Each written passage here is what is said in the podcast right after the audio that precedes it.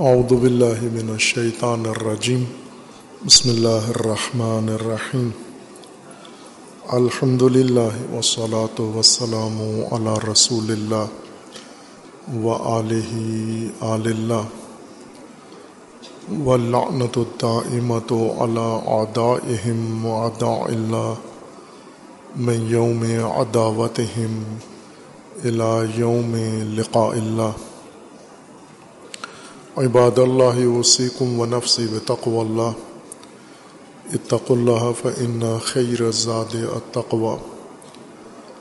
بندگان خدا، آپ سب کو اور اپنے نفس کو تقوی الہی کی وصیت کرتا ہوں، تقوی الہی کی نصیحت کرتا ہوں، تقوی الہی کی جانب دعوت دیتا ہوں و تاکید کرتا ہوں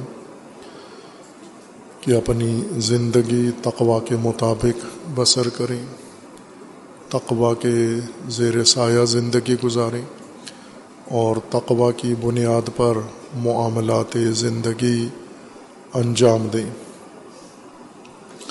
تقوی حفاظتی تدبیر ہے اللہ تبارک و تعالیٰ کی جانب سے انسانی زندگی کے لیے، حیات انسانی کے لیے، اور تقوی کی بنیاد وہی ہے جو ہدایت کی بنیاد ہے اور جو اللہ تبارک و تعالیٰ نے کائنات کی بنیاد رکھی ہے، اسے اللہ تبارک و تعالیٰ نے عدل قرار دیا ہے۔ عدل کی بنیاد پر نظام الہی قائم ہے، اللہ تبارک و تعالیٰ کی ذات عادل ہے اور اللہ تبارک و تعالیٰ کے فعل میں عدل ہے، اور جو فعل اللہ سے سرزد ہوا ہے نظام ہستی، یہ عدل کی بنیاد پر قائم ہے۔ اور انبیاء کرام کو اللہ تبارک و تعالیٰ نے ہدایت کا نظام و منشور دے کر مبعوث فرمایا ہے، اس کا مقصد بھی عدل ہے، لیقوم الناس بالقسط۔ اور رسول اللہ صلی اللہ علیہ وآلہ وسلم نے خصوصیت کے ساتھ اپنی بعثت کا مقصد یہ بیان فرمایا ہے کہ مجھے اللہ نے آپ کے لیے ہادی، رسول و نبی بنایا ہے تاکہ میں آپ کے اندر عدل قائم کروں۔ لِعَدْلَ بَيْنَكُمْ، اس عدل کی خاطر میں تمہارے لیے نبی بن کر آیا ہوں۔ لیکن انسان کے اندر اور انسان کے وجود سے باہر ایسے عوامل موجود ہیں کہ البتہ یہ سارے عوامل نے آخر کار انسان ہی کی طرف پلٹتے ہیں کہ انسان تعادل سے، عدل سے باہر ہو جاتا ہے۔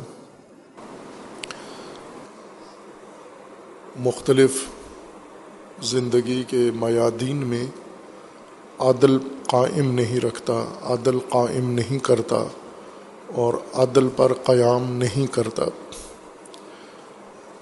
اور عدل سے جب روگردان ہو جاتا ہے، فاسق و فاجر بن جاتا ہے اور پھر ظالم قرار پاتا ہے اور اپنی زندگی خطرے میں ڈالتا ہے، دوسروں کی زندگیاں بھی خطرے میں ڈالتا ہے۔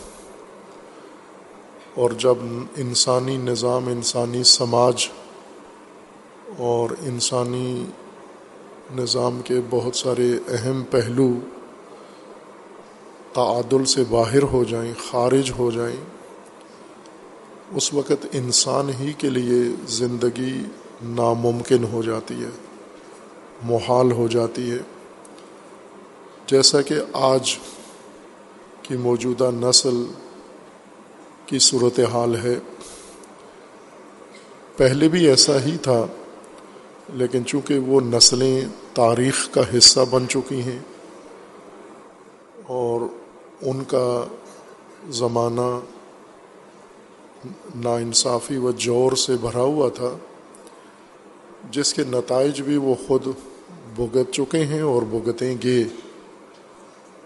زندگی غیر عادلانہ بسر کی ہے، اس کا نتیجہ بھی زندگی میں ہی دیکھا ہے۔ اور اسی طرح مرنے کے بعد اخروی زندگی میں اس ناعادلانہ زندگی کا نتیجہ مجسم ہو کر انہیں دوبارہ پلٹایا جائے گا. ثواب وہ عمل ہے جو پلٹا دیا جائے. انسان جو کام کرتا ہے دنیا میں اسے آخرت میں اسی کی طرف پلٹا دیا جائے گا. یہی ثواب ہے انسان کا. جو کیا ہے وہ پلٹا کے انسان کو دے دیا جائے گا اور وہ بہت ہی دردناک ہوگا, تلخ ہوگا. لیکن موجودہ نسل جو ابھی فرصت ہے اس کے پاس, جس میں ہم بھی ہیں اور مسلمین بھی ہیں اور باقی طبقات غیر مسلم ادیان مذاہب سے تعلق رکھنے والے, اس وقت جو نسل زمین پر موجود ہے اور زندہ ہے, ہم تاریخ کے گزرے ہوئے لوگوں کی کوئی مشکل حل نہیں کر سکتے, اور جو ہم حل کرنے کی کوشش میں ہیں خصوصاً وہ لوگ جو دنیا سے اٹھ گئے ہیں اور ہمارے اعزاء و اقارب ہیں, ہمارے رشتہ دار ہیں, اجداد ہیں, آبا ہیں, بہن بھائی ہیں, کوئی اور ہمارے خاندانی ان کے ساتھ کوئی تعلق رشتہ ہے, ہم ان کے لیے آج بیٹھ کر جتن کرتے ہیں, چارہ جوئی کرتے ہیں اخروی زندگی میں ان کو کوئی مدد پہنچانے کے لیے. لیکن یہ تو ہمیں نہیں معلوم کہ ہماری مدد ان تک پہنچ رہی ہے یا نہیں. بلکہ اگر ہم آنکھیں کھولیں, ذہن کھولیں اور اللہ کے دین کو اور نظام الہی کو سمجھیں تو ہمیں یقین ہو جائے گا کہ ہم نہیں کر سکتے ان کی کوئی مدد. یہاں سے ان کو کچھ بھی ہم سہولت فراہم نہیں کر سکتے, ان کو وہاں نجات نہیں دے سکتے. وہ خود جو چھوڑ گئے ہیں پیچھے وہ ان کو پہنچے گا. جو خود قائم کر گئے ہیں, جو بنیادیں ڈال گئے ہیں, وہ نتیجے انہیں پہنچ رہے ہوں گے.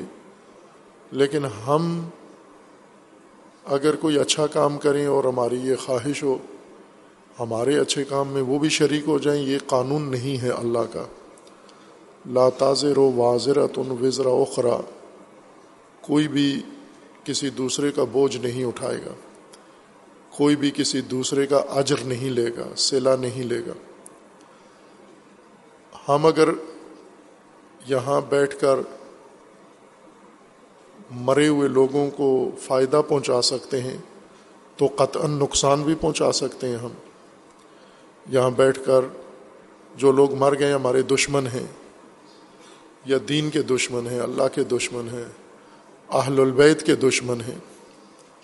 اب اہل البیت کے دشمنوں کے بارے میں تو لوگوں میں, مومنوں میں زیادہ شدت پائی جاتی ہے اور ان کو برا بھلا کہتے ہیں. انہیں اخروی طور پر نقصان پہنچانے کا یہ فارمولہ کہ ہم یہاں برائیاں کریں, جنایات کریں, ستم کریں اور اللہ سے یہ چاہیں کہ اس سارے ظلم و ستم کا نتیجہ اہل البیت کے دشمنوں کو پہنچے, نقصان ان کو پہنچے اخروی زندگی میں, تو یہ تو نہیں ہوگا. آپ کے برے کاموں کا نتیجہ خود آپ کو ملے گا. جس کو آپ برا نتیجہ پہنچانا چاہتے ہیں اسے نہیں ملے گا. تو اچھا نتیجہ بھی یہ کیا, اچھے اور برے میں اس لحاظ سے کوئی فرق نہیں ہے کہ آپ یہاں کوئی اچھا کام کرتے ہیں تو وہ آپ کا ہے, یہاں کوئی برا کام کرتے ہیں تو وہ بھی آپ کا ہے.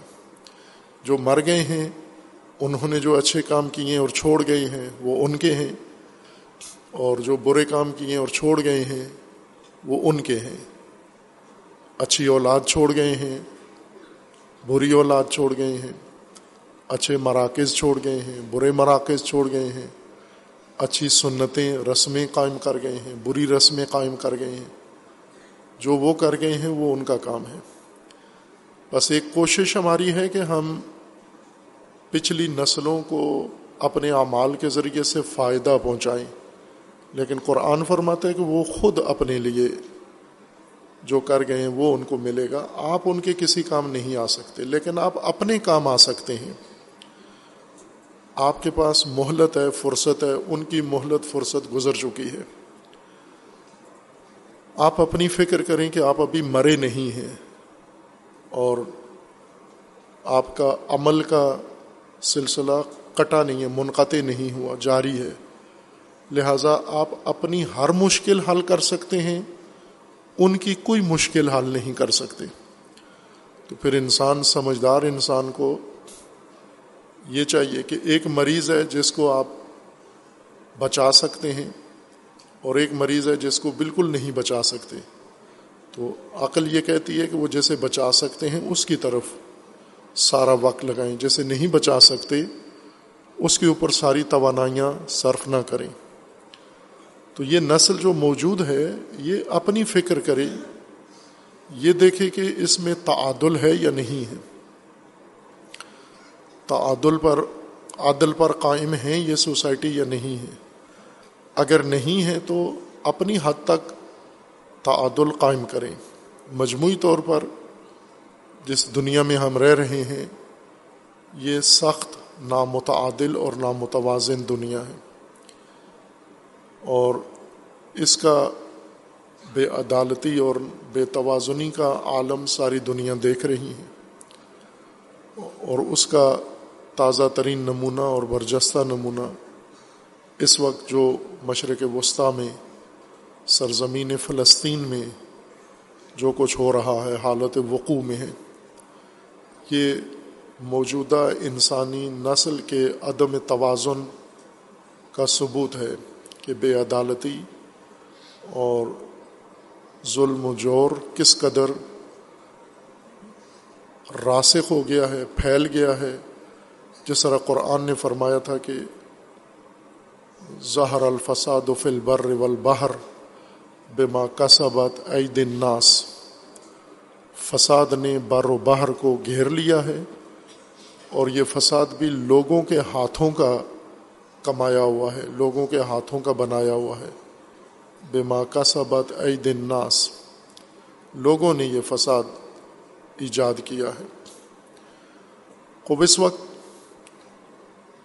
ظلم اپنی انتہا پہ ہے، یعنی جتنا انسان بگڑ کے، درندہ بن کے، وحشی بن کے جتنا جور کر سکتا ہے اتنا کر رہا ہے، اور جو نہیں کر رہا اس میں طاقت نہیں ہے، وہ اس کے بس میں نہیں ہے، اتنا ظلم اس کے لیے ممکن نہیں ہے۔ ہم یہ صرف کہنے کو ایک خطے میں یہ واقعہ سرزمین فلسطین میں، مقبوضہ فلسطین میں، ایک خطے میں، ایک شہر میں، غزہ شہر میں یہ ظلم و جنایت ہو رہی ہے، لیکن اس میں تمام موجودہ انسانی نسل ملوث ہے، سب اس میں شامل ہیں۔ یوں نہیں ہے کہ ایک جنایت کار گروہ، صہیونزم اور صہیونسٹ، وہ اس میں شامل ہے اور باقی شامل نہیں ہیں، باقی اپنے اپنے کام کر رہے ہیں۔ واضح طور پر دو حصوں میں آج کی انسانیت تقسیم ہو گئی ہے، ہمیشہ رہی ہے، اس موقع پر بھی یہ تقسیم واضح ہے۔ ایک جنایت کار گروہ ہے اور اس کے ہم نوا، اس کے ساتھی، اس کے حامی، اس کے معید، اس کے ناصر اور اس کی تقویت کرنے والے، اسے مضبوط کرنے والے، ہر ممکنہ طریقے سے اسے انسانیت کو ختم کرنے کے لیے، اس بے عدالتی کے لیے ہر طرح کی مدد پہنچاتے ہیں، مالی مدد پہنچاتے ہیں، تسلیحاتی مدد پہنچاتے ہیں، سیاسی مدد پہنچاتے ہیں، تکنیکی مدد پہنچاتے ہیں، اطلاعاتی مدد پہنچاتے ہیں، اور گوناگون طریقے سے اس نظام ظلم کو مضبوط کر کے ظلم میں شریک ہیں، ملوث ہیں۔ اور بعض ایسے ہیں جو ممکن ہے یہ سارے کام نہ کر رہے ہوں، لیکن پھر بھی اس ظلم و بے عدالتی اور جور کا حصہ ہیں. وہ لوگ جو شامل نہیں ہیں جسمانی طور پر اس ظالم جابر لشکر کا حصہ نہیں ہیں، یا انہیں اسلحہ نہیں پہنچا رہے، یا انہیں مالی مدد نہیں دے رہے، تکنیکی تسلیحاتی عسکری مدد نہیں دے رہے، لیکن پھر بھی اسی کا حصہ ہیں. وہ لوگ جو موقع دے رہے ہیں خاموش رہ کر، لا تعلق بیٹھ کر. کچھ تو ہیں جو پس پردہ اس کا حصہ ہیں، اور کچھ ایسے ہیں جو پس پردہ بھی شامل نہیں ہیں اس کے ساتھ، لیکن خاموش ہیں، دیکھ رہے ہیں، تماش بین ہیں، یہ بھی اسی کے ساتھ ہیں. قرآن کریم کے اصولوں کے مطابق، دین کے اصولوں کے مطابق جو ظلم و ستم میں شامل ہو، ساتھ دے، وہ بھی ظالم ہے. جو اس کی مدد کرے وہ ظالم ہے، جو اس کی تائید کرے، حمایت کرے، وہ ظالم ہے. اور جو خاموش رہے، دیکھتا رہے، راضی ہو، خاموشی جو رضا کی علامت ہے، یہ جملہ جو ہماری تعلیمات میں شامل کیا گیا ہے اور زیارت ناموں میں خصوصیت کے ساتھ تکرار ہوتا ہے، قرآن کی آیات میں بھی ہے اور روایات میں بھی ہے، مختلف ابواب میں، لیکن تکرار کی خاطر اور تمرین و مشق کی خاطر اسے اہل البیت علیہ السلام نے زیارت ناموں میں قرار دیا ہے، ایک نصاب کی صورت میں، کہ انسان بیزاری کا اظہار کرتا ہے، لا تعلقی لعن کرتا ہے.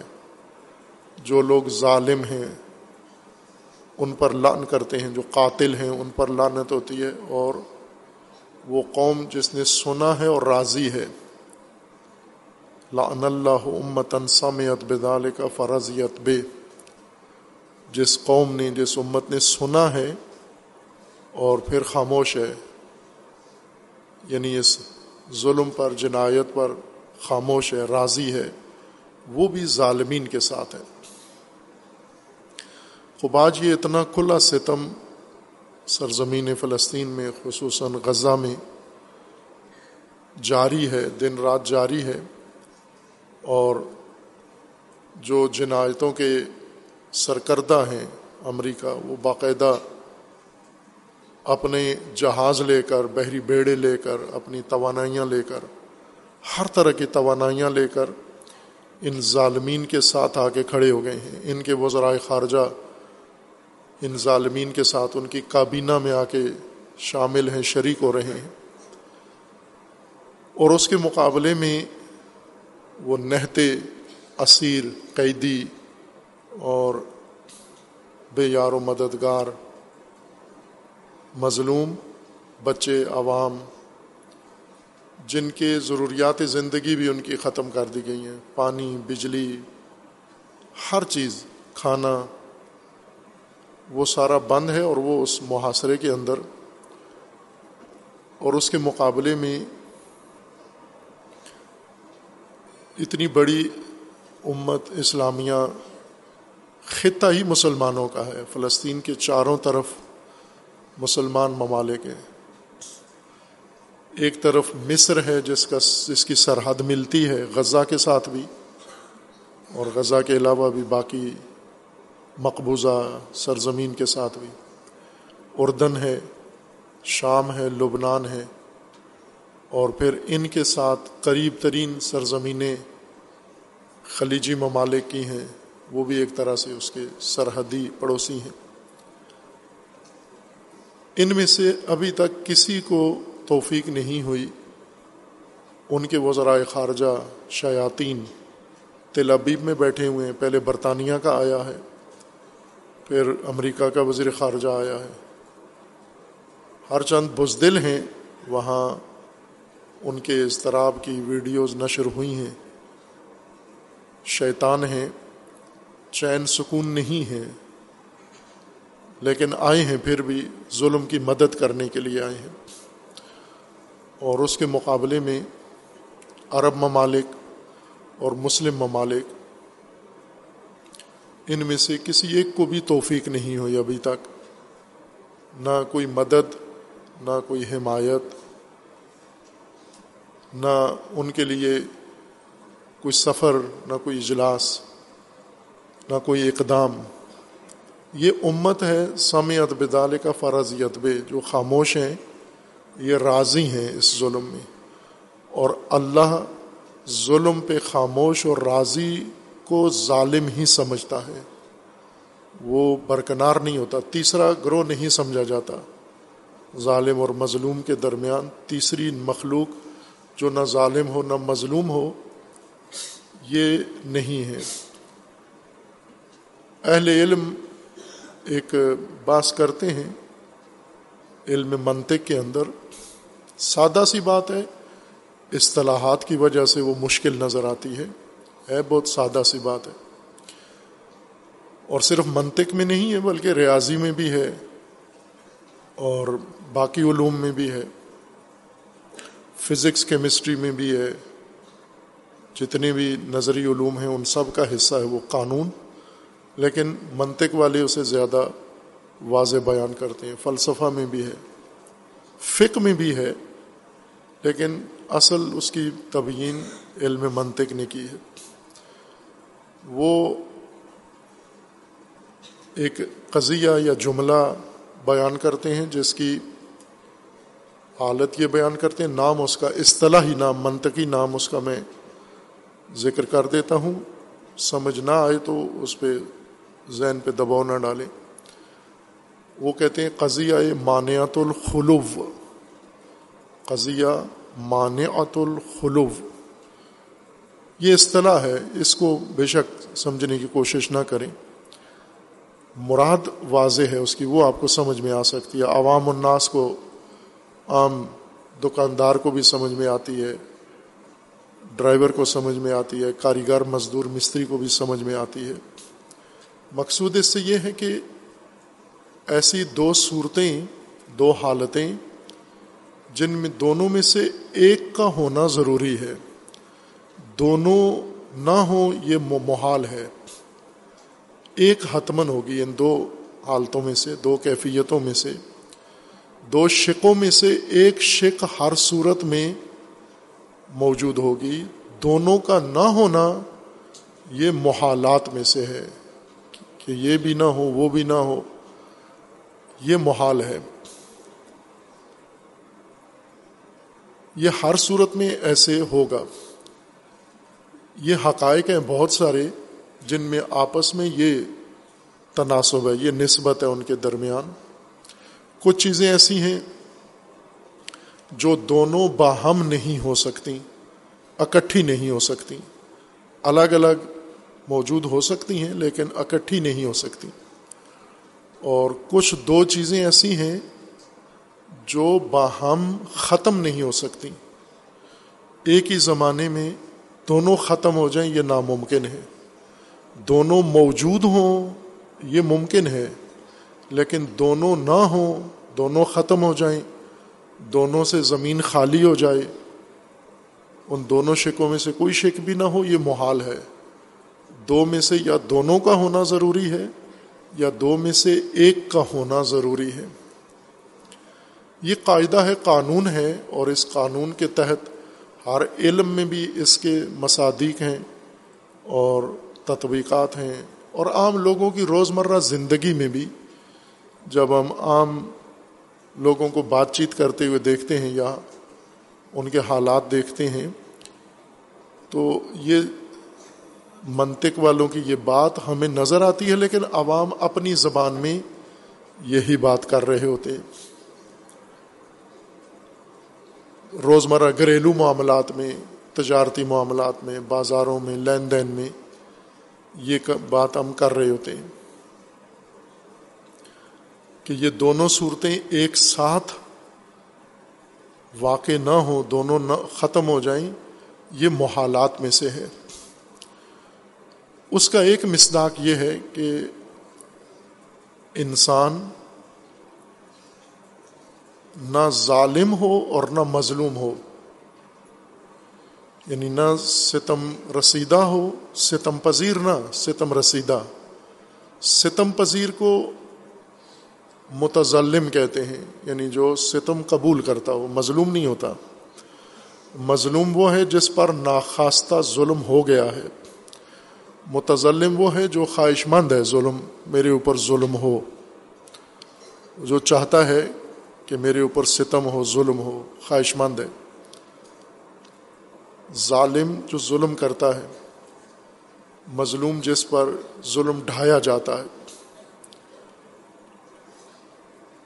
اب آیا یہ سماجی حالت ایسی فرض کی جا سکتی ہے آج کے اس موجودہ حادثے کے، غزہ کے واقعہ یا فلسطین کے اس ماجرا میں، کہ پوری مسلمان دنیا یہ نہ ظالم ہے نہ مظلوم ہے، نہ ظالم کے ساتھ ہے نہ مظلوم کے ساتھ ہے۔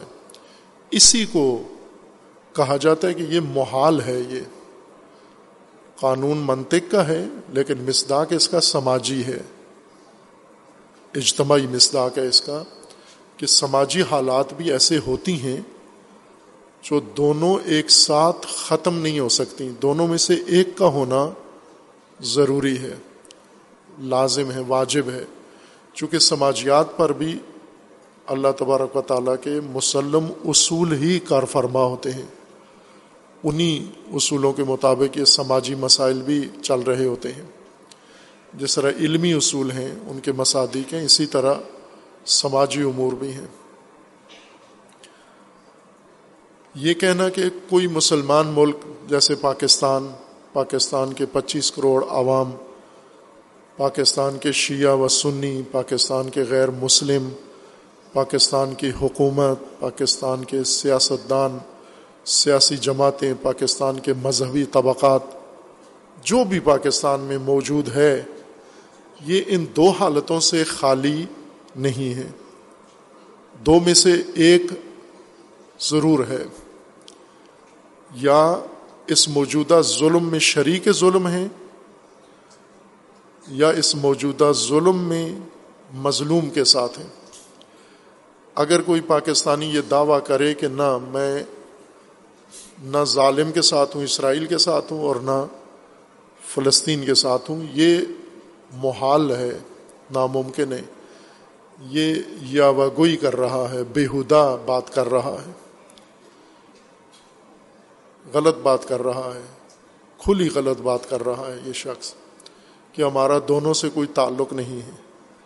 اس کو منطق والے اپنی اصطلاح میں کہتے ہیں یہ معاملہ، یہ طرفین مانعت الخلو ہیں، یہ دو شقیں دونوں خلو، دونوں کا نہ ہونا، دونوں کا خاتمہ محال ہے، دو میں سے ایک ضرور ہے، یا آپ اس کے ساتھ ہیں یا اس کے ساتھ ہیں آپ، اور یہ کہیں کہ ہم دونوں کے ساتھ نہیں ہیں، یہ محالات میں سے ہے، یہ قابل قبول نہیں ہے۔ اور ایسا ہی ہے اللہ کے نظام میں، اللہ کے قانون میں، اگر آپ مظلوم کے ساتھ نہیں ہیں تو ظالم کے ساتھ ہیں آپ۔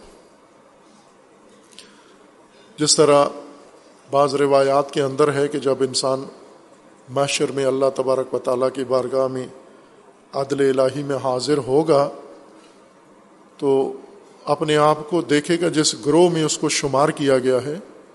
جیسے روایت میں ہے کہ کچھ لوگوں کو زانی، زناکار لائن میں کھڑا کیا جائے گا کہ انہوں نے زنا کا ارتکاب کیا ہے، اور وہ حیران ہوں گے کہ ہم نے تو نہیں کیا یہ کام، اور واقعاً نہیں کیا انہوں نے۔ پوری زندگی میں، عمر بھر میں وہ اس عمل کے قریب نہیں گئے، لیکن اللہ نے ان کو زانیوں میں شمار کیا ہوگا، اور یہ تعجب کریں گے اور احتجاج کریں گے کہ ہم تو زانی نہیں تھے، ہمیں کیوں اس میں لکھا ہے۔ تو اس وقت ان کو وضاحت کی جائے گی کہ وہ زنا کی ایک شکل ہے جو تم نے نہیں کی، نامحرم کے ساتھ خلوت میں جا کر جو شکل ہے وہ نہیں کی تم نے، لیکن زنا اسی کے اندر تو منحصر نہیں ہے، تم نے آنکھوں کا زنا کیا ہے،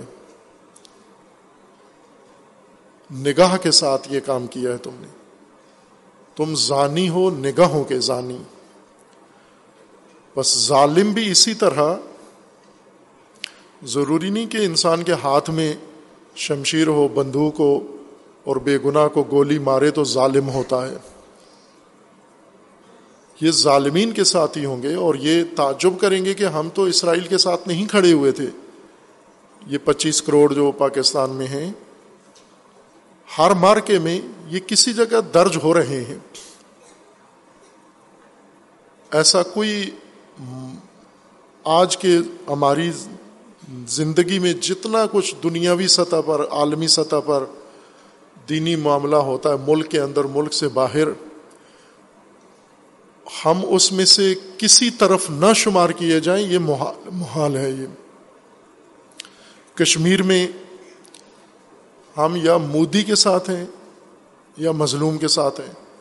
اگر کوئی کہے میں دونوں کے ساتھ نہیں ہوں، یہ محال ہے. یہ ظالم کے ساتھ ہونا، اس کی کئی شکلیں ہیں. ایک شکل میں تم ظالم کے ساتھ نہیں کھڑے ہوئے ہو، لیکن دوسری شکل میں ظالم کے ساتھ ہو، دوسری صورت میں ظالم کے ساتھ ہو، تم اس کا حصہ ہو، ظلم میں شریک ہو تم. اس لیے یہ موجودہ نسل، ہم جو نسل گزر گئی ہے، پہلے بھی اشارہ کیا کہ ہم اسے بخشوانے کے لیے، اسے نجات دینے کے لیے بہت بےتاب ہیں، بہت اس کے لیے تگ و دو کرتے ہیں، اور اکثر ہماری کوشش لا حاصل ہے. ان کی ہم کوئی مدد نہیں کر سکتے. وہ جو کچھ خود کر گئے ہیں وہ اس کی مدد ہو سکتی ہے. ہماری طرف سے ان کے لیے مدد دعا ہے، دعا ہم کر سکتے ہیں. دعا بھی ہمارے ہاتھ میں صرف دعا مانگنا، کرنا ہے، قبولی اللہ کے ہاتھ میں ہے. لیکن اپنے بارے میں ہم دعا سے آگے بھی بہت کچھ کر سکتے ہیں. مثلا جو ظالم مر گئے ہیں، خدا نخواستہ ہمارے آباء و اجداد میں سے ظالمین مر گئے ہیں، ہم کچھ نہیں کر سکتے ان کے لیے. ہم دعا کر سکتے ہیں، اور دعا اللہ اگر قبول کر لے، اللہ انہیں معاف کر سکتا ہے. مغفرت اللہ کے اختیار میں ہے. ہمیں حکم دیا گیا کہ استغفار کریں، مرے ہوئے لوگوں کے لیے مغفرت طلب کریں. آپ سب سے بڑی مدد ان کے لیے دعا ہے. لیکن جو موجود ہیں ان کے لیے بہت کچھ کر سکتے ہیں. آپ دعا سے آگے اقدام کر سکتے ہیں. ان کے لیے آپ بہت کچھ عملی طور پر بہت کچھ انجام دے سکتے ہیں. اور سب سے بڑھ کر یہ کہ جب کوئی مارکا ہوتا ہے تو اس میں پہلا مرحلہ اپنا ہے، ہم اپنے آپ کو بچائیں. اس وقت پاکستان کے اوپر پہلا فریضہ یہ ہے کہ پاکستان اپنے آپ کو، پاکستانی حکومت، پاکستانی اسٹیبلشمنٹ، پاکستانی سیاستدان، پاکستانی عوام، پاکستان کا مذہبی قیادت و طبقہ، یہ اپنے آپ کو بچائیں. یہ پہلا فریضہ ہے ان کا، اول خیش بعد درویش. پہلی بھاری اپنی ہے، پہلا حق اپنا بنتا ہے انسان کا. لیکن پاکستان اپنے آپ کو مارکائے فلسطین میں کیسے بچائے؟ ایک صورت میں تباہی حتمی ہے. یقیناً پاکستان نہیں بچ سکتا. ایک کنفرم صورت یہ ہے اگر اسرائیل کے ساتھ جا کھڑا ہو، سارا پاکستان یا بعض پاکستان 100% ظالم کے ساتھ ہیں، ستمگر کے ساتھ ہیں، اور انجام وہی ہوگا جو اس ظالم کا ہے، دنیا میں بھی آخرت میں بھی. دوسری صورت میں بھی 100% خسارہ ہے. جسے ہم نجات سمجھتے ہیں، وہ بھی پہلی شق کی طرح یہ دوسری شق بھی 100% ظلم کے ساتھ شمار ہونا ہے. اور وہ یہ ہے کہ آپ لا تعلق بن جائیں. بزا میں خود آپ کہیں کہ نہ ہم اسرائیل کے ساتھ ہیں، صہیونیوں کے ساتھ، اور نہ فلسطینیوں کے ساتھ ہیں. اس کو ممکن ہے کچھ یہ گمان کریں کہ یہ بچاؤ کا طریقہ ہے. یہ 100% ظلم کا ساتھ دینا ہے، دین کی منطق میں، اللہ کی منطق میں، قرآن کی منطق میں. یہ 100% خسارہ ہے. ایک صورت میں آپ اپنے آپ کو بچا سکتے ہیں، اور وہ یہ ہے کہ آپ مظلوم کے ساتھ کھڑے ہوں، آپ حقدار کے ساتھ کھڑے ہوں. اس کے ساتھ کھڑے ہونے کے کئی درجے ہیں. ایک یہ ہے کہ آپ جسمانی طور پر اس کے ساتھ کھڑے ہوں. اس وقت جس طرح امریکی وزیر خارجہ اور برطانوی وزیر خارجہ تل ابیب میں موجود ہیں، شیطان کوئی مسلمان ملک کا وزیر خارجہ، وزیر اعظم، کوئی ایلچی نمائندہ غزہ میں نہیں ہے، فلسطین میں نہیں ہے. اب آپ کو جانا چاہیے، وہاں پر کھڑا ہونا چاہیے ان کے ساتھ. اگر یہ ممکن نہیں ہے، ممکن بے ایمانہ نہیں کہ آپ نے کوشش کی ہے آگے، نہ ممکن یہ ہے کہ ہم جائیں گے تو ہمیں ان کا ساتھی سمجھ دیا جائے گا، ہمیں ہمارے اوپر بھی پابندیاں اور سزائیں ہوں گی. وہاں جانا ممکن ہے، بہت ساروں کا ممکن ہے، اہل مصر کا ممکن ہے، پوری مصری عوام غزہ پہنچ سکتی ہیں چونکہ سرحد ملتی ہے مصر کی. مصری فوج وہاں جا سکتی ہے، مصری پولیس وہاں جا سکتی ہے، مصر کے علماء جا سکتے ہیں، مصر کے قاری قرآن وہاں جا سکتے ہیں، مصر کے مفتی وہاں جا سکتے ہیں. ایک فرد بھی بلکہ سرحدوں پہ پیرے لگائے ہوئے ہیں کہ کوئی فلسطینی مصر میں نہ آ جائے، کوئی مظلوم زخمی کوئی مصر کے اسپتالوں میں نہ آ جائے، تاکہ بات مصر پہ نہ آ جائے. اگر آپ اس حد تک ساتھ نہیں دے سکتے، آپ سیاسی حمایت ان کی کریں، آپ اخلاقی حمایت ان کی کریں، آپ سماجی حمایت ان کی کریں، آپ کم از کم ظالم سے اظہار نفرت کریں، اظہار برات کریں، اظہار لا تعلقی کریں اور مظلوم کی حمایت کا اعلان کریں. بات کی حد تک تو کریں، زبان سے تو اظہار کریں، حمایت کریں آپ. اور اگر یہ بھی نہیں کیا، جیسا کہ اکثریت نہیں کریں گے، نہیں کر رہے، یہ خوش نہ ہو کہ ہم لا تعلق ہیں. یہ اللہ کے دفتر میں، اللہ کے بارگاہ میں یہ ظالمین کے ساتھ ہیں، یہ صہیونیوں کے ساتھ ہیں، یہ صہیونزم کا خاموش لشکر ہے، تماشائی. انہیں انہی کے ساتھ شمار کیا جائے گا. خب یہ تعادل اگر دیکھنا ہے، عادل دیکھنا ہے کہ عادل ہم نے پڑھا ہے، پڑھایا ہے، یہ عادل آیا کتنا ہے، عادل کو سمجھے کتنے ہیں. توازن کا تقاضا اس وقت کیا ہے اس قضیہ میں، اس المیہ میں؟ توازن کا تقاضا یہ ہے کہ مسلمان نہیں، انسان، جو بھی متعادل انسان ہے، بے شک مسلمان نہ ہو، وہ اس وقت ان مظلوموں کے ساتھ کھڑا ہوا ہو، ان کے لیے آواز اٹھانے والا ہو. اور آج میڈیا کے ذریعے جو آواز اٹھتی ہے اس میں بہت طاقت ہے، بہت زور ہے. ایک ایٹم بم سے زیادہ طاقت اس وقت میڈیا کی ہے، بشرطے کہ میڈیا پہ کوئی یہ اپنی ساری طاقت اظہار کر سکے، اس کے اندر اتنا شعور ہو وہ کر سکے میڈیا میں اپنی طاقت کا اظہار. اس کے سامنے مرعوب ہو جاتے ہیں، جھک جاتے ہیں، تسلیم ہو جاتے ہیں. اور یہ وقت ہے، یہ گزر جائے گا، ظاہر ہے، یوں نہیں کہ یہ قیامت بہت عرصہ جاری رہے گی، آج نہیں تو کل ختم ہو جائے گی. اس کے بعد پھر جو شرمندہ ہیں انہیں قیامت تک شرمندہ رہنا پڑے گا. وقت کے اندر جب وقت ہوتا ہے، اس وقت انسان اپنا تعادل، اپنا توازن ثابت کرے اور قائم کرے.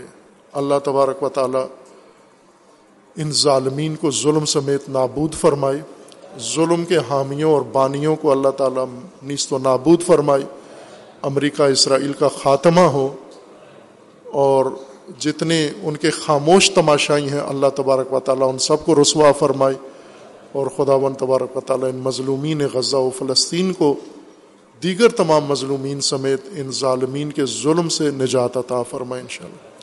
اعوذ باللہ من الشیطان الرجیم، بسم اللہ الرحمن الرحیم. انا اعطیناک الکوثر فصل لربک وانحر ان شانیک هو الابتر.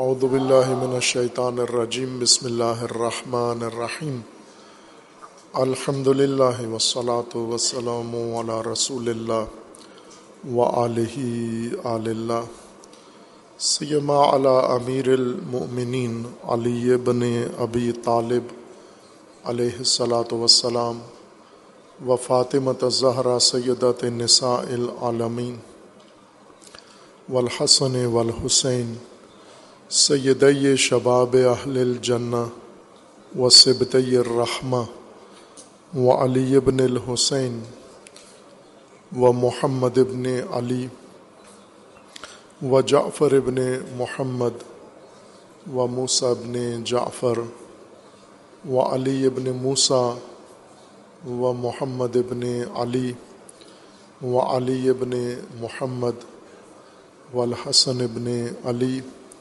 والحجت ابن الحسن القائم المنتظر المہدی حجج اللہ علی عبادہ و امناؤہ فی بلادہ واللعن علی اعدائہم اجمعین من الآن الی قیام یوم الدین عباد اللہ اوصیکم و نفسی بتقوی اللہ اتقوا اللہ فإن خیر الزاد التقوی۔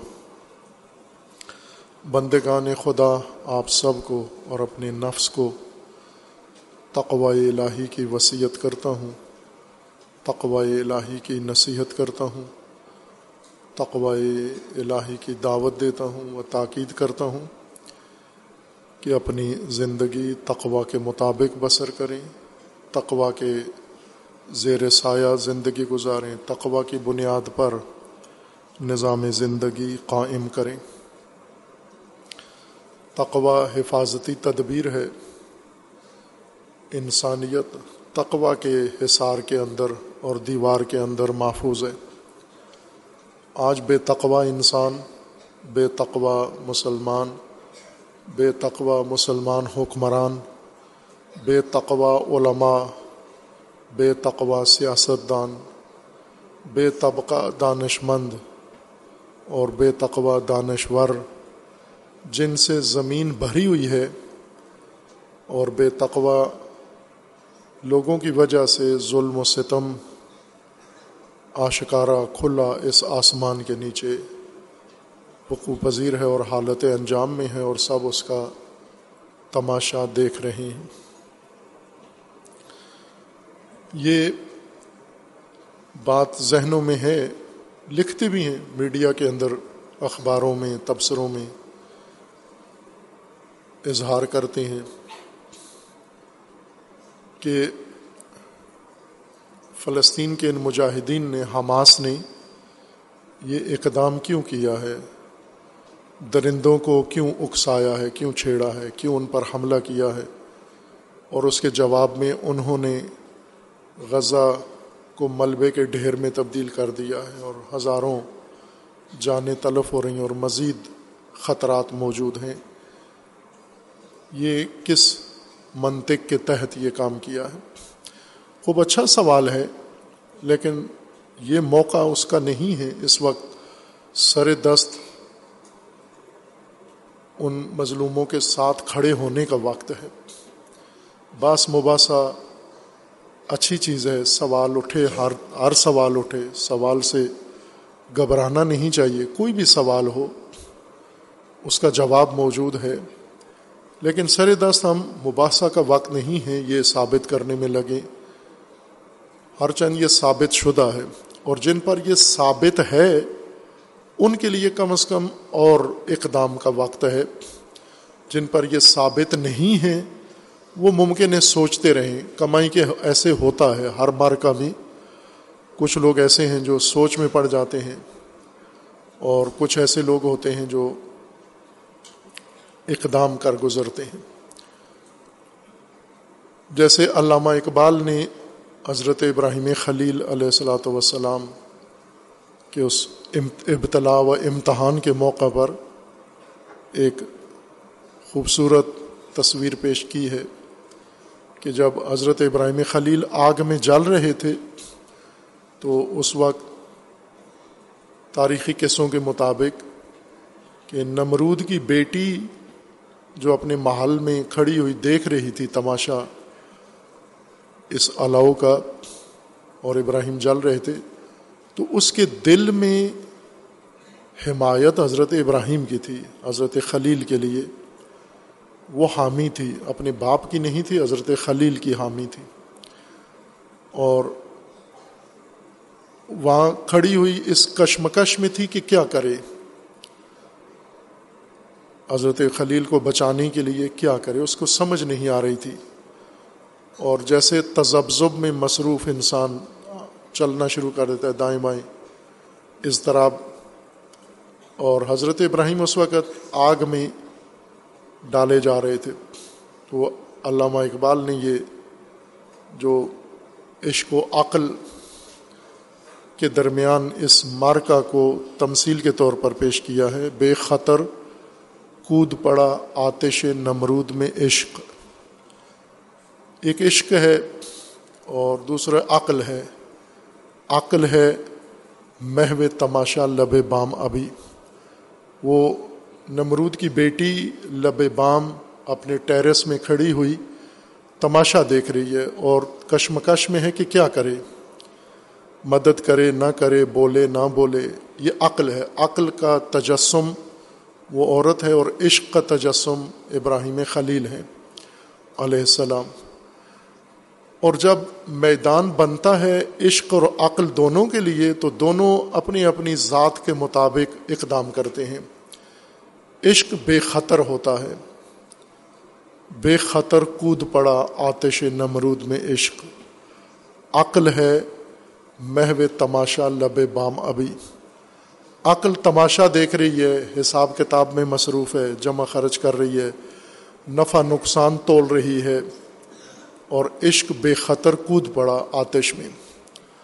آگ سے کھیلنے والے عقل مند نہیں ہوتے، عشاق ہوتے ہیں، اور خصوصاً وہ طبقہ جو اللہ کے لطف سے مکتب عشق میں آئے ہیں، جنہیں اللہ نے کسی طرح گھیر کے پیدائشی طور پر، خاندانی طور پر، کسی بھی حوالے سے مکتب کربلا، عاشورہ و مکتب امام حسین سے ان کا تعلق جوڑ دیا ہے۔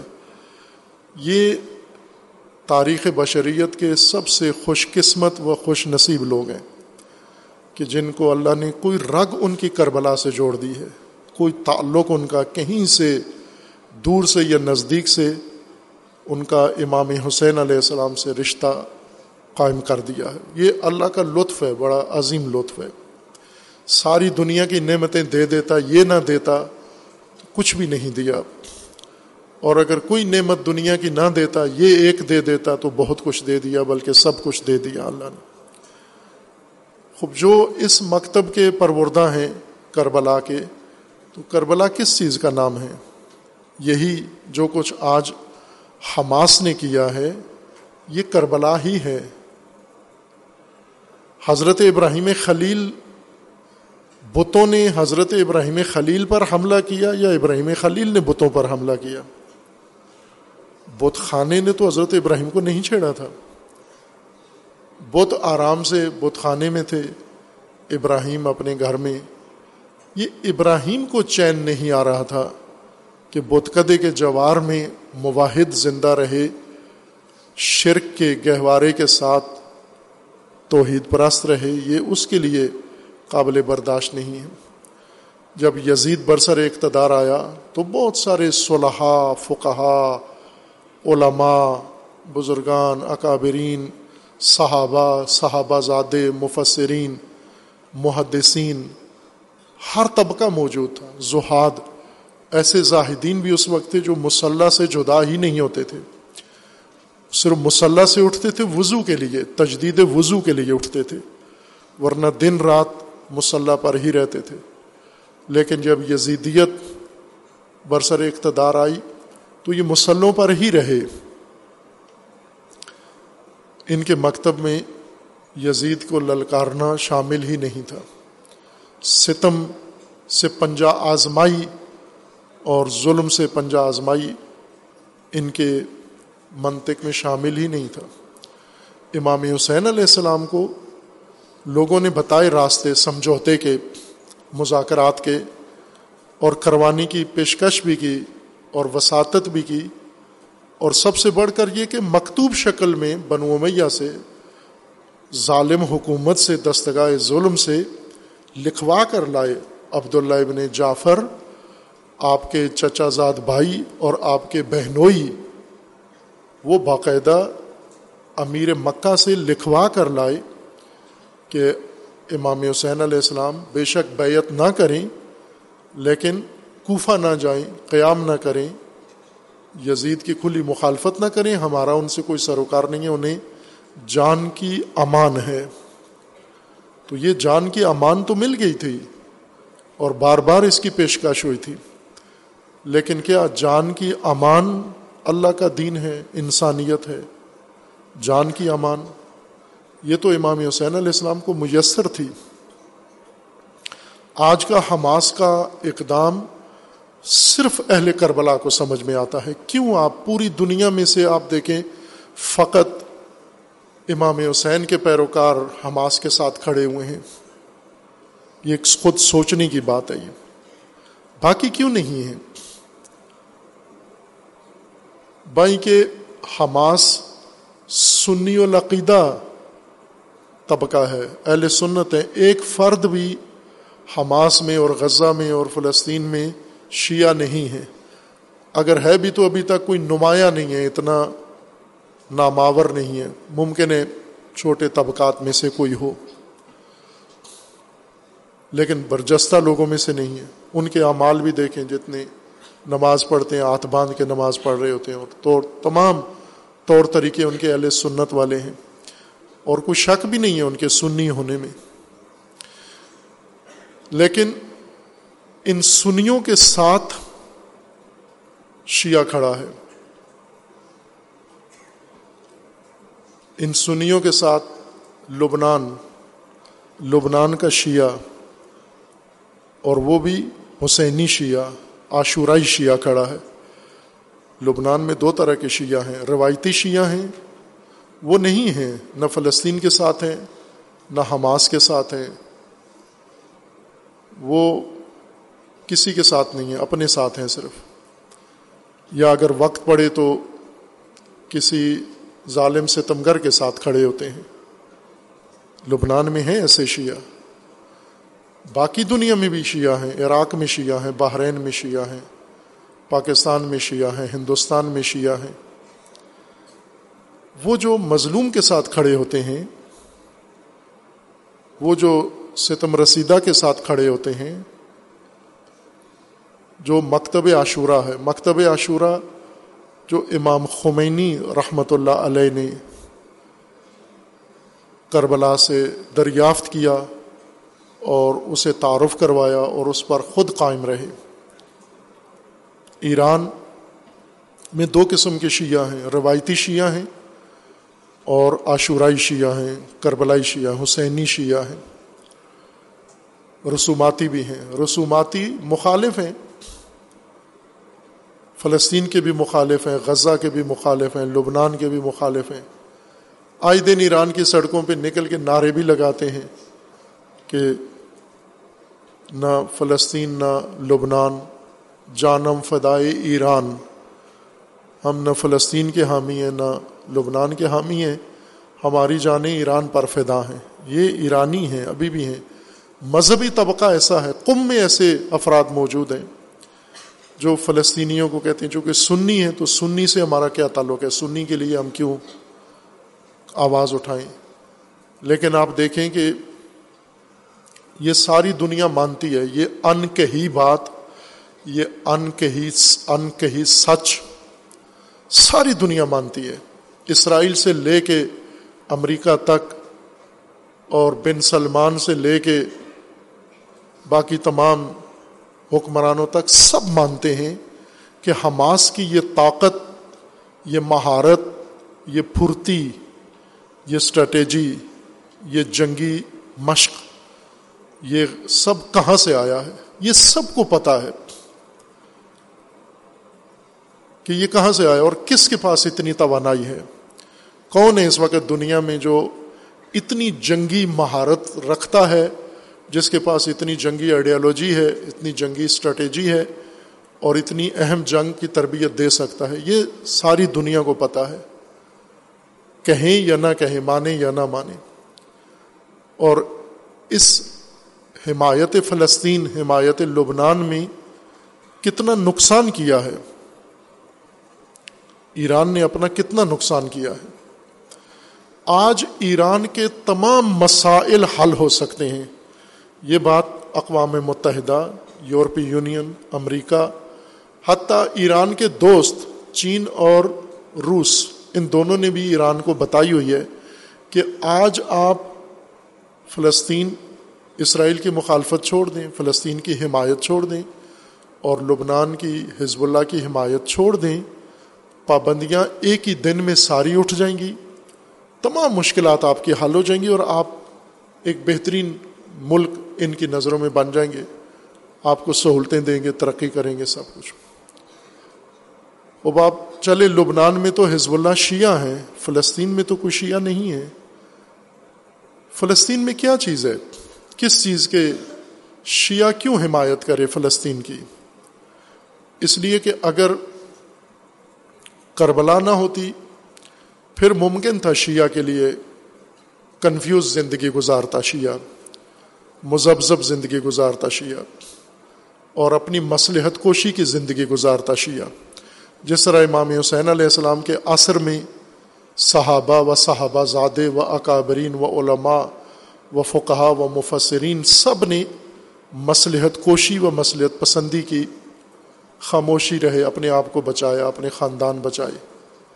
امام حسین علیہ السلام وہ سب کچھ کر سکتے تھے لیکن نہیں کیا، قیام کیا. امام حسین علیہ السلام کو علم تھا، مکہ میں فرما کے گئے تھے میرے ساتھ یہ ہونے والا ہے، اور فرمایا میں دیکھ رہا ہوں کہ صحرا کے بھیڑیے مجھے نوچ رہے ہیں، میرا جسم نوچ رہے ہیں، میری ہڈیاں نوچ رہے ہیں. یہ مکہ میں کہہ کے گئے تھے. تو مکہ میں جب امام فرما رہے ہیں تو پتہ تھا، علم تھا، اس کے باوجود یہ اقدام کیا ہے. لہٰذا جو عاشورہ و کربلا سے تعلق رکھتے ہیں ان کے لیے تو مسئلہ حل ہے کہ حماس نے کیوں یہ کام کیا، اس لیے کہ یہی ہونا چاہیے تھا. کربلا کا دین یہی ہے، عاشورہ کا مذہب یہی ہے، انسانیت اسی میں کہتے ہیں کہ آپ ستم قبول نہ کرو. 76 سال سے 77 سال سے جو ظلم جس قوم پر ہو رہا تھا، یہ تو بہت تاخیر ہو گئی، بہت دیر ہو گئی ان کو قیام کرنے میں. کیا انہیں پتہ نہیں تھا کہ اسرائیل اتنا وحشی ہے، وہ تباہ کر دے گا؟ پتہ تھا انہیں، پھر کیوں کیا یہ کام؟ اس لیے کہ اگر وہ قیام نہ کرتے تو پھر اسرائیل کچھ نہیں کر رہا تھا، اس نے تو ویسے بھی غزہ کو ملبہ کا ڈھیر بنایا ہوا تھا، وہ تو ہر روز کسی بھی بہانے سے بمباری کر دیتا تھا. اس نے تو طے کیا ہوا تھا کہ ان کو یا ختم کرنا ہے یا ذلیل کرنا ہے. اور امام حسین علیہ السلام نے یہی دو باتیں بتائی ہیں کہ ذلت کے ساتھ جینا ننگ ہے، عزت کے ساتھ مرنا یہ عزت ہے، یہ انسانیت ہے. یہی تو امام حسین علیہ السلام نے سکھایا. یعنی حماس کو پتہ تھا کہ ہم اسرائیل پر حملہ کریں تو بھی مرنا ہے، ہم نے حملہ نہ کریں تو بھی مرنا ہے، بھوک سے مریں گے، پیاس سے مریں گے، تو عزت سے کیوں نہ مریں، ہم شہید کیوں نہ ہوں ہم اس راہ میں. یہی وہ راستہ ہے. اور اگر یہ منطق کربلا کی، اہل کربلا کو تو سمجھ میں آئے، عاشورہ والوں کو تو سمجھ میں آئے، جو سینہ کوبی کرتے ہیں امام حسین کے لیے اور جو روتے ہیں ساری عمر، اس رونے کا کوئی، اس آنسو کا کوئی فائدہ ملا آپ کو؟ اگر ملا ہے تو اب پتہ چلے گا اس موقع پر کہ آج کی کربلا غزہ میں سجی ہوئی ہے. یہ کوئی مجاز گوئی نہیں ہے، حقیقتاً کربلا ہے. اور آج کا حسینی اس کربلا میں ہوگا، نظر آئے، وہ یا بنفس نفیس وہاں لڑتا ہوا نظر آئے یا ان کی پشت پہ نظر آئے، ان کی حمایت میں نظر آئے، ورنہ وہ حسینی نہیں ہے. یہ مکتب کربلا ہے. اہل کربلا کے لیے حماس کا حماسہ سمجھ میں آنے والی چیز ہے، لیکن جو کربلا سے دور ہیں ان کے لیے مشکل ہے، وہ کیسے اس کو توجیہ کریں گے. ان کے لیے بھی راستہ یہی ہے، چراغ یہی ہے، اسی طرف لوٹ کر آئیں. اور الحمدللہ حماس نے یہ کام کیا ہے کہ تمام مسلمانوں کے ضمیروں کو جھنجھوڑا ہے. حکمرانوں میں ضمیر مرا ہوا ہے، وہ جھنجھوڑنے کے قابل نہیں ہے، اور نہیں وہ نہیں بیدار ہوں گے کسی بھی ملک کے حکمران. لیکن عوام میں الحمدللہ حماس نے پوری دنیا کے مسلمانوں کے ضمیر کو جھنجھوڑ دیا ہے، اور جو پہلے سے ہی حسینی مکتب سے وابستہ ہے وہ اس وقت قیادت کرے، امامت کرے، پیش رو ہو، دوسروں کو جگائے. اور جن کا مکتب حسینی سے دور کا تعلق ہے وہ بھی آج حماس کے ساتھ کھڑے ہو کر یہ سمجھائیں گے. ہم ہمیشہ نعرہ لگاتے رہیں لبیک یا حسین، کیسے یہ مجلسوں کا نعرہ تو نہیں ہے. امام حسین کی کوئی کچھ چیزیں میدانی ہیں جو ہم نے حجرے میں لے آئے، جیسے علم میدان میں ہوتا ہے، جنگ کا علم ہے یہ علم کربلا، علم عباس. یہ چھتوں کا علم تو نہیں ہے، حویلیوں کا لگانے والا علم تو نہیں ہے، یہ تو جنگی علم ہے. علمدار یعنی لشکر کا، علمدار کا علم ہے، لشکر کے پاس ہونا چاہیے. اس کی جگہ ہی لشکر ہے، اس کی جگہ ہی میدان جنگ ہے، اور سامنے یزیدیت ہو. تو وہ علم آج اٹھانے کا وقت آیا ہے. اس علم کی اور اسی طرح یہی ہے ہاتھ میں نزلہ، یہ مجلسی نعرہ نہیں ہے، خطابت کا نعرہ نہیں ہے. یہ کہاں کا نعرہ ہے ہاتھ میں نزلہ؟ کہ جب گردن پہ تلوار ہو اور وہ تلوار یہ کہہ رہی ہو کہ جھک جاؤ ورنہ کٹ جاؤ گے، تو وہاں یہ نعرہ ہے کہ کاٹ دو جھکے گی نہیں. ہے ہاتھ میں نہ ذلہ، میں ذلت قبول نہیں کروں گا، مر جاؤں گا. یہ وہاں کا نعرہ ہے، یہ ہے ہاتھ میں نہ ذلہ. یہ سید الشہداء نے جو لبیک مانگی تھی تو مجلسوں میں بیٹھ کر لنگر کھانے کے لیے تو نہیں مانگا تھا. لبیک لبیک کہاں کہیں؟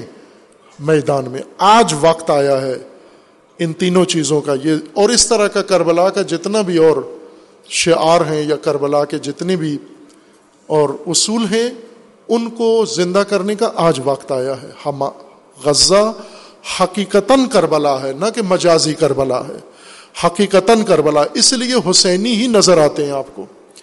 یہ حماس میں کیوں اتنا حماسہ کہاں سے آیا؟ کربلا کے بغیر نہیں آ سکتا، ناممکن ہے. یہ کربلائی روحیہ ان کے اندر پیدا ہوا، اور حزب اللہ نے اور ایران نے اور جنہوں نے بھی کیا، جس طرح رہبر معظم نے فرمایا کہ جنہوں نے بھی حماس کا حماسہ خلق کیا ان کے ہاتھ چومنے چاہیے. میں کہتا ہوں ان کے پاؤں پہ بوسہ دینا چاہیے. اور ان کمانڈروں کو جنہوں نے یہ جذبہ ان کے اندر پیدا کر کے یہ مہارت پیدا کی ہے، جنہوں نے آج مکتب امام حسین علیہ السلام کو برملا کر کے سرزمین قدس میں یہ بتا دیا ہے کہ یزید کوئی بھی کسی بھی زمانے کا ہو وہ حسینیت کے سامنے ذلیل ہوگا، جھکے گا. یہ وہ درس ہے جو حماس نے دیا ہے، اور اس کربلا کے ساتھ کھڑا ہونا ہر عاشورائی اور کربلائی کا فریضہ ہے، واجب ہے. ابھی انشاءاللہ آج ہم ایک زبانی حمایت کے لیے جائیں گے مال روڈ پہ. باقی مسلمین بھی ہیں، باقی جماعتیں بھی ہیں، ان کے ساتھ مل کر ان مظلوموں کے حق میں آواز اٹھائیں گے، یکجہتی. لیکن یہ کافی نہیں ہے، آگے بھی ہے. زہر غزہ ویران ہو رہا ہے، اس کو آباد کرنا ہے. اس کے لیے جو قائدین رہبران فیصلہ کریں گے ہم اس کی تعہد کریں، عہد کریں. انشاءاللہ ان اپنے بھائیوں کے ساتھ ہیں. اگر وہ اتنا کچھ کر رہے ہیں تو ان کی خاطر 2 گھنٹے دکان بند رکھنا، 2 گھنٹے دفتر بند رکھنا، 2 گھنٹے گھر نہ جانا، 2 گھنٹے کیا ٹائم ہے، کتنا وقت ہے جو ان کو آپ دیں، لیکن ہمارے لیے بہت ہے یہ 2 گھنٹے. ان کے لیے احتجاج میں کھڑا ہونا. انشاءاللہ جمعہ کے بعد یہیں پر آپ سارے مل کے، جن کے پاس اپنی گاڑیاں ہیں وہ ان کے ذریعے دوسروں کو بھی ساتھ سوار کریں، اور جن کے لیے عمومی گاڑیوں کا انتظام ہے، سارے مل کے انشاءاللہ جلدی تیار ہو کے جمعے کے بعد ہم جائیں گے. باقی جماعتیں اور جمعیتیں بھی ہیں انشاءاللہ، نظم کے ساتھ اور انضباط کے ساتھ انشاءاللہ آج ان مظلوموں کی حمایت میں اور ان ظالمین کے خلاف اپنے نفرت کا اور اپنی بیزاری کا اظہار کریں گے، اس دعا کے ساتھ کہ اللہ تبارک و تعالی ان ظالمین کو ظلم سمیت نیست و نابود فرمائے. اور مظلومین غزہ و فلسطین کو اللہ تبارک و تعالیٰ نجات عطا فرمائے انشاءاللہ. اعوذ باللہ من الشیطان الرجیم بسم اللہ الرحمن الرحیم قل هو اللہ احد اللہ الصمد لم یلد ولم یولد ولم یکن لہ کفوا احد.